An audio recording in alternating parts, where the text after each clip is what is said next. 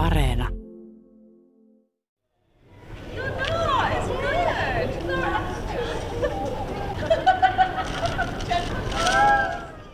Lontoon finanssikeskus Cityssä pilvenpiirtäjien keskellä uusliberalismin voiman näkee paljain silmin.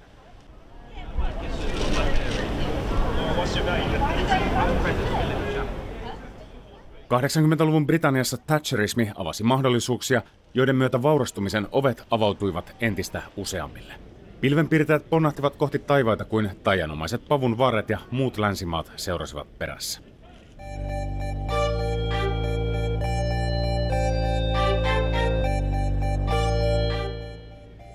Kentin yliopiston politiikan tutkija Albena Asmanova sanoi kuitenkin, että nyt on aivan huomaamatta siirrytty uusliberalismista täysin uuteen kapitalismin malliin.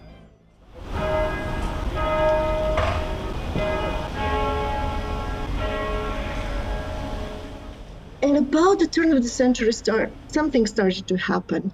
Um, for the sake of increasing the competitiveness of the national economies, the state started to Vuosituhannen vaihteessa jotain alkoi tapahtua kansantalouksien kilpailukyvyn parantamisen nimissä.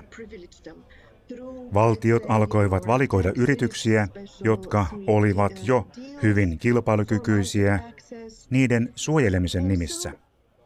Suuryrityksille annettiin uusia etuoikeuksia, esimerkiksi veroja madaltamalla ja muita kannustimia luomalla. Nämä etuoikeutetut toimijat riistivät kaikki globalisaation tuomat mahdollisuudet itselleen samalla kun kilpailun tuoma paine kaikille muille lisääntyi.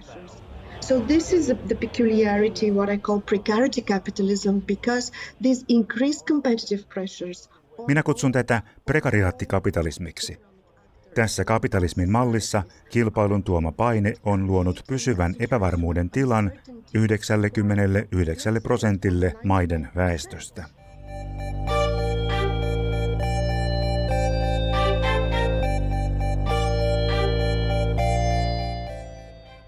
Prekariaatti on nimitys epävarmuudessa elävälle kansanluokalle. Termi itsessään ei ole uusi, mutta tohtori Albena Asmanova käyttää sitä uudella tavalla. Kyse ei ole vain nuoren pätkätöitä tekevän väestön marginaaliongelmasta, vaan yhteiskunnan vallitsevasta tilasta, joka koskettaa nyt kaikkia.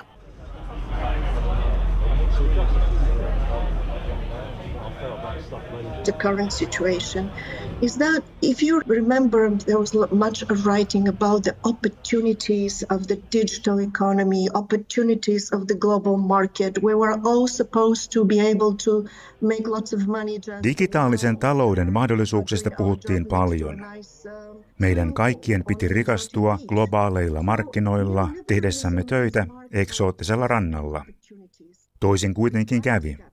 Uusliberalismia määritti mahdollisuuksien tavoittelu, mutta prekariaattikapitalismin määrittävä tunnetila on pelko. Pelko töiden menettämisestä. Pelko siitä, että en suoritu töistäni yhtä hyvin kuin kollegat, ja siksi olen seuraavana irtisanomislistalla.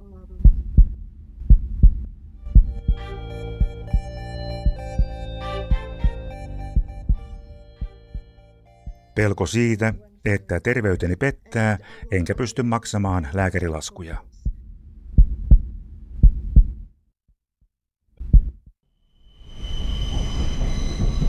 We will shortly be arriving at City Thameslink.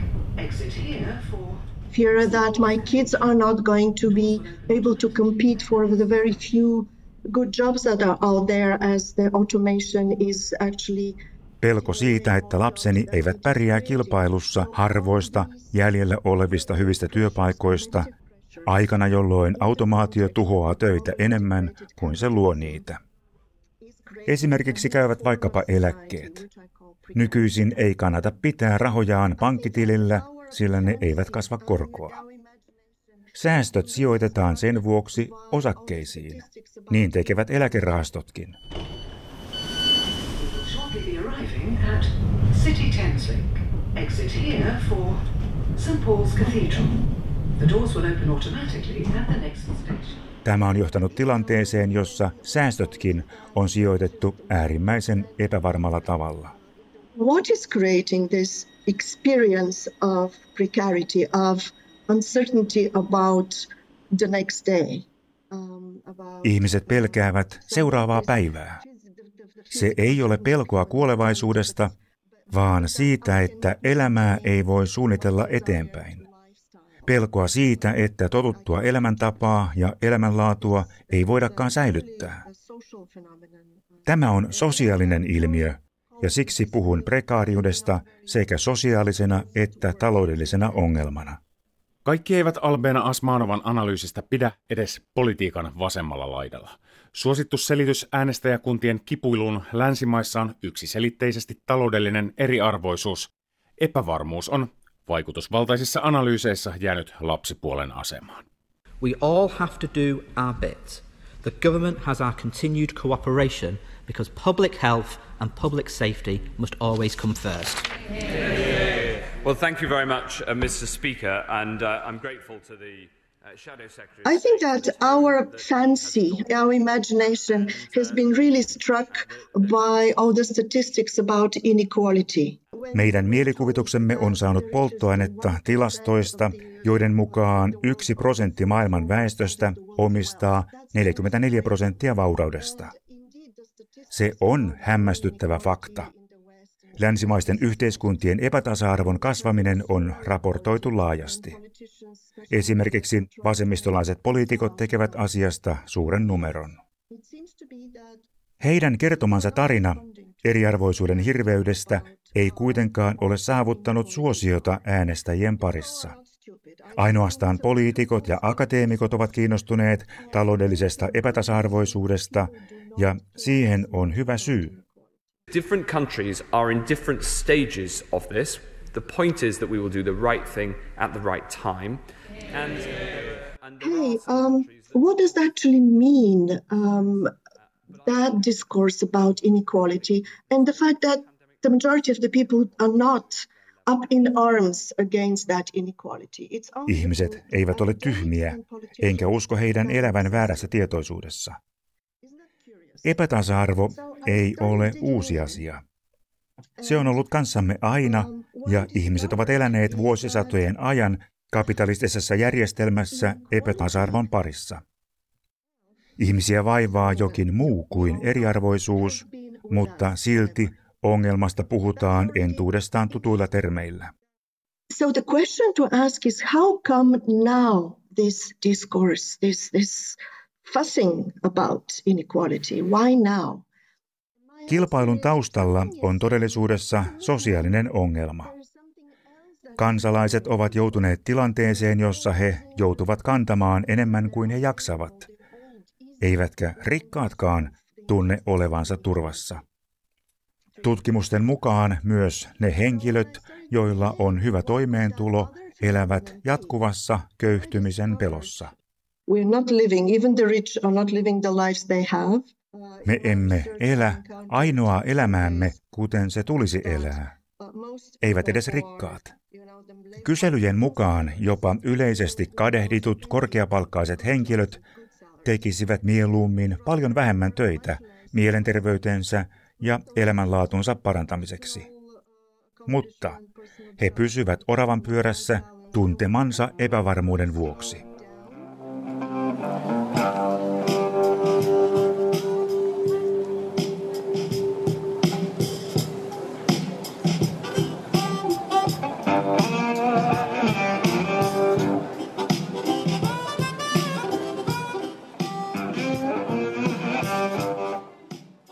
Britanniassa EU-eron johtaneen kampanjan tunnuslause oli Take Back Control, eli ota kontrolli takaisin. Toimivampaa kutsuhuutoa epävarmuutta tuntevalle kansalle on vaikea kuvitella. Perinteisten valtapuolueiden lupaus siitä, että asiat kyllä järjestyvät, kunhan vain odotellaan vuoden 2008 talouskriisin vaikutusten hiipumista, ei näytä riittävän äänestäjille.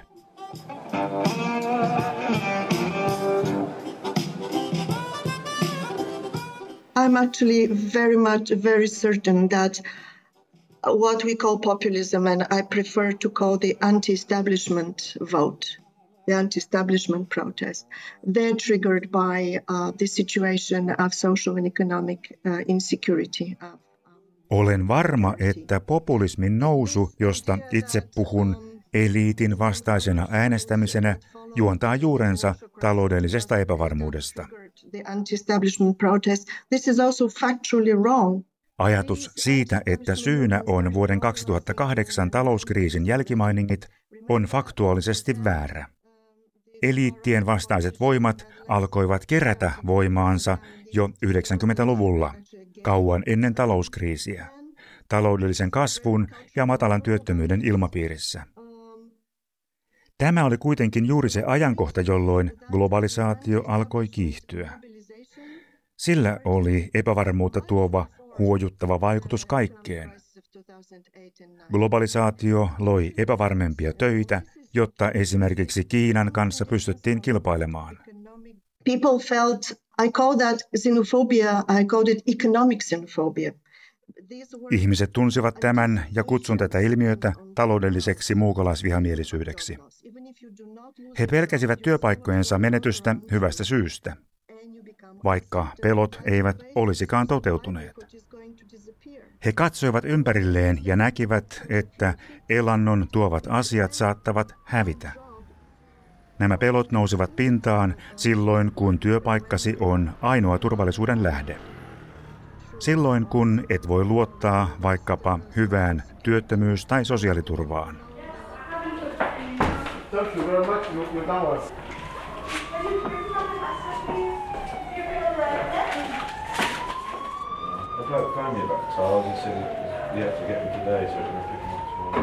Thank you finish your this one?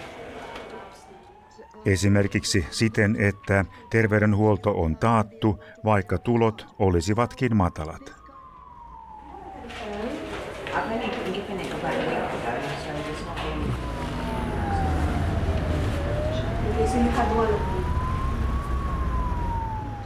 Ihmiset tiesivät myös, että samaan aikaan terveydenhuollon ja julkisen koulutuksen rahoitus väheni. When you have to rely on your own capacity to earn more, but the jobs are disappearing. So you cannot be charged with this kind of responsibility. You go crazy. Um, Tällaisessa tilanteessa voit luottaa ainoastaan omiin kykyihisi, jotta tienaisit enemmän mutta samalla työt voivat hävitä milloin vain. Se on liian suuri vastuu kannettavaksi ja menetät järkesi. Tämä dynamiikka ruokki eliitin vastaista äänestyskäyttäytymistä jo kauan ennen vuotta 2008. Kun tunnet turvattomuutta, vaistosi kääntää sinut konservatiivisemmaksi, jotta voit tasapainottaa elämääsi. This is what to me explains Brexit. This is what explains Trump. This is what explains working class conservatism. So how do we get out of that? Tämä selittää esimerkiksi Britannian EU-ero Brexitin ja Donald Trumpin nousemisen Yhdysvaltain presidentiksi, eli niin kutsutun työväenluokkaisen konservatismin. Epävarma tilanne ei johda vasemmistolaiseen vallankumoukseen, kuten jotkut kuvittelevat. Ihmiset äänestävät oikeistoa, sillä he haluavat turvallisuutta, lakia ja järjestystä. Voimassa on kaksi myyttiä. Vasemmisto sanoo, että eriarvoisuus on kaiken pahan alku ja juuri. Minä sanon, että se ei pidä paikkaansa. Oikeisto puolestaan sanoo, että kapitalismi on edistyksen airut. Ja minä sanon, että se on tiede.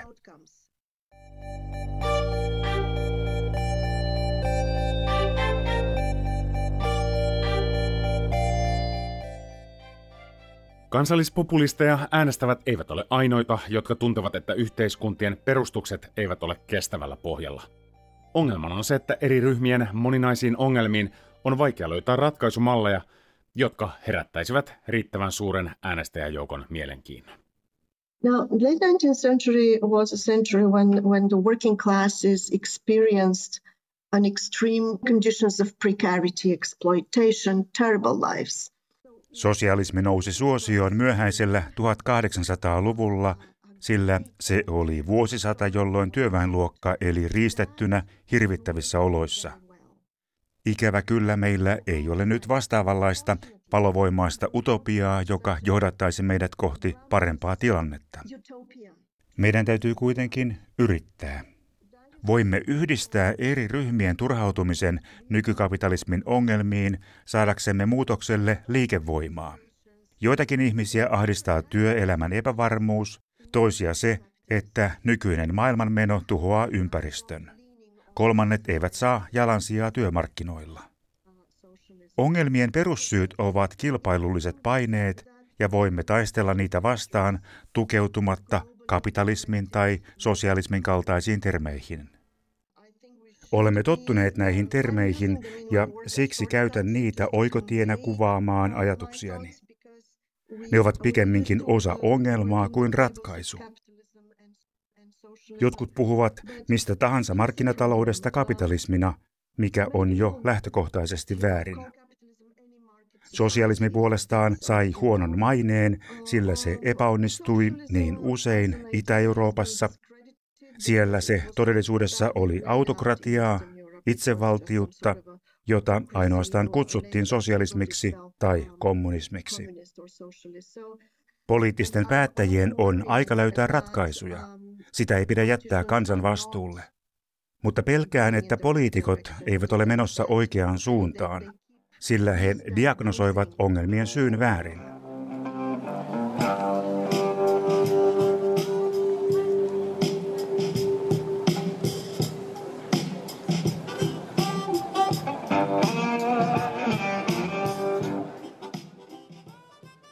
Koronakriisi koettelee nyt maailmaa, mutta samalla useissa maissa protestoidaan kansalaisten kokemia vääryyksiä vastaan. Maailman nykymeno on tuskastuneet toivovat, että kriisi avaa mahdollisuuden muutokseen. So the lockdown has given people, has slowed us down.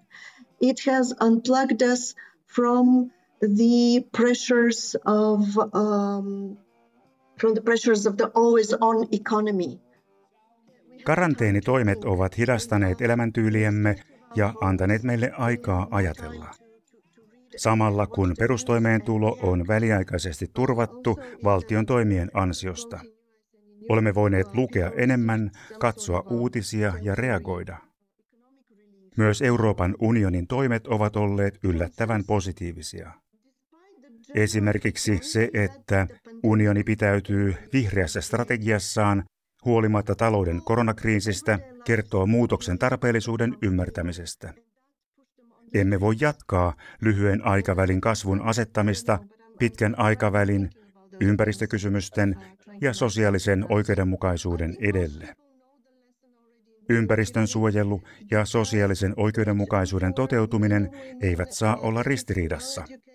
Ranskan keltaliiviprotestoijien sanoin. Kuinka voin välittää maailman lopusta, kun en tiedä, millä tavalla pärjään edes tämän kuukauden loppuun? Maailma ja kuukauden loppu täytyy sovittaa keskenään. The EU will come out stronger from the pandemic. It is already showing signs that it will be coming out stronger. Take, EU tulee vahvistumaan pandemian vuoksi. Uskon, että se on menossa nyt oikeaan suuntaan. Jos unioni olisi liikkunut samaan suuntaan kymmenen vuotta sitten, ehkäpä Britannian EU-ero Brexit ei olisi tapahtunut. EU on ollut epävakautta tuottava voima, mutta nyt se liikkuu oikeaan suuntaan ilman Britanniaa, mikä on sääli. So unfortunately, the EU is moving in the right direction without Britain. This is my regret.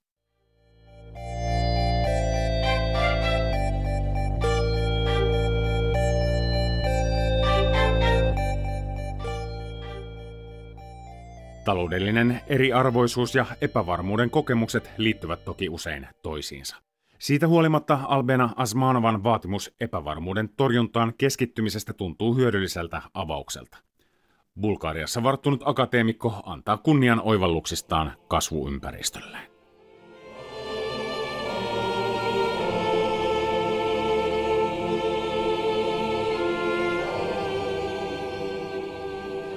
So I'm born in 68. I grew up under state socialism, and um, in the 80s, when I was a, a young uh, student, I started fighting against that regime. But I grew up Minä synnyin vuonna 1968 ja vartuin Bulgariassa valtiollisen sosialismin aikana. Emme kasvaneet yltäkylläisyydessä, mutta kuitenkin taloudellisen turvallisuuden piirissä. Se teki meistä toisinajattelijoita. 80-luvulla aloin nuorena opiskelijana taistella maan hallintoa vastaan. Olin osa ryhmää, joka kirjoitti vaatimuslistan maan muuttamiseksi. Emme kuitenkaan unelmoineet kapitalismista, vaan paremmasta ja reilummasta sosialismista.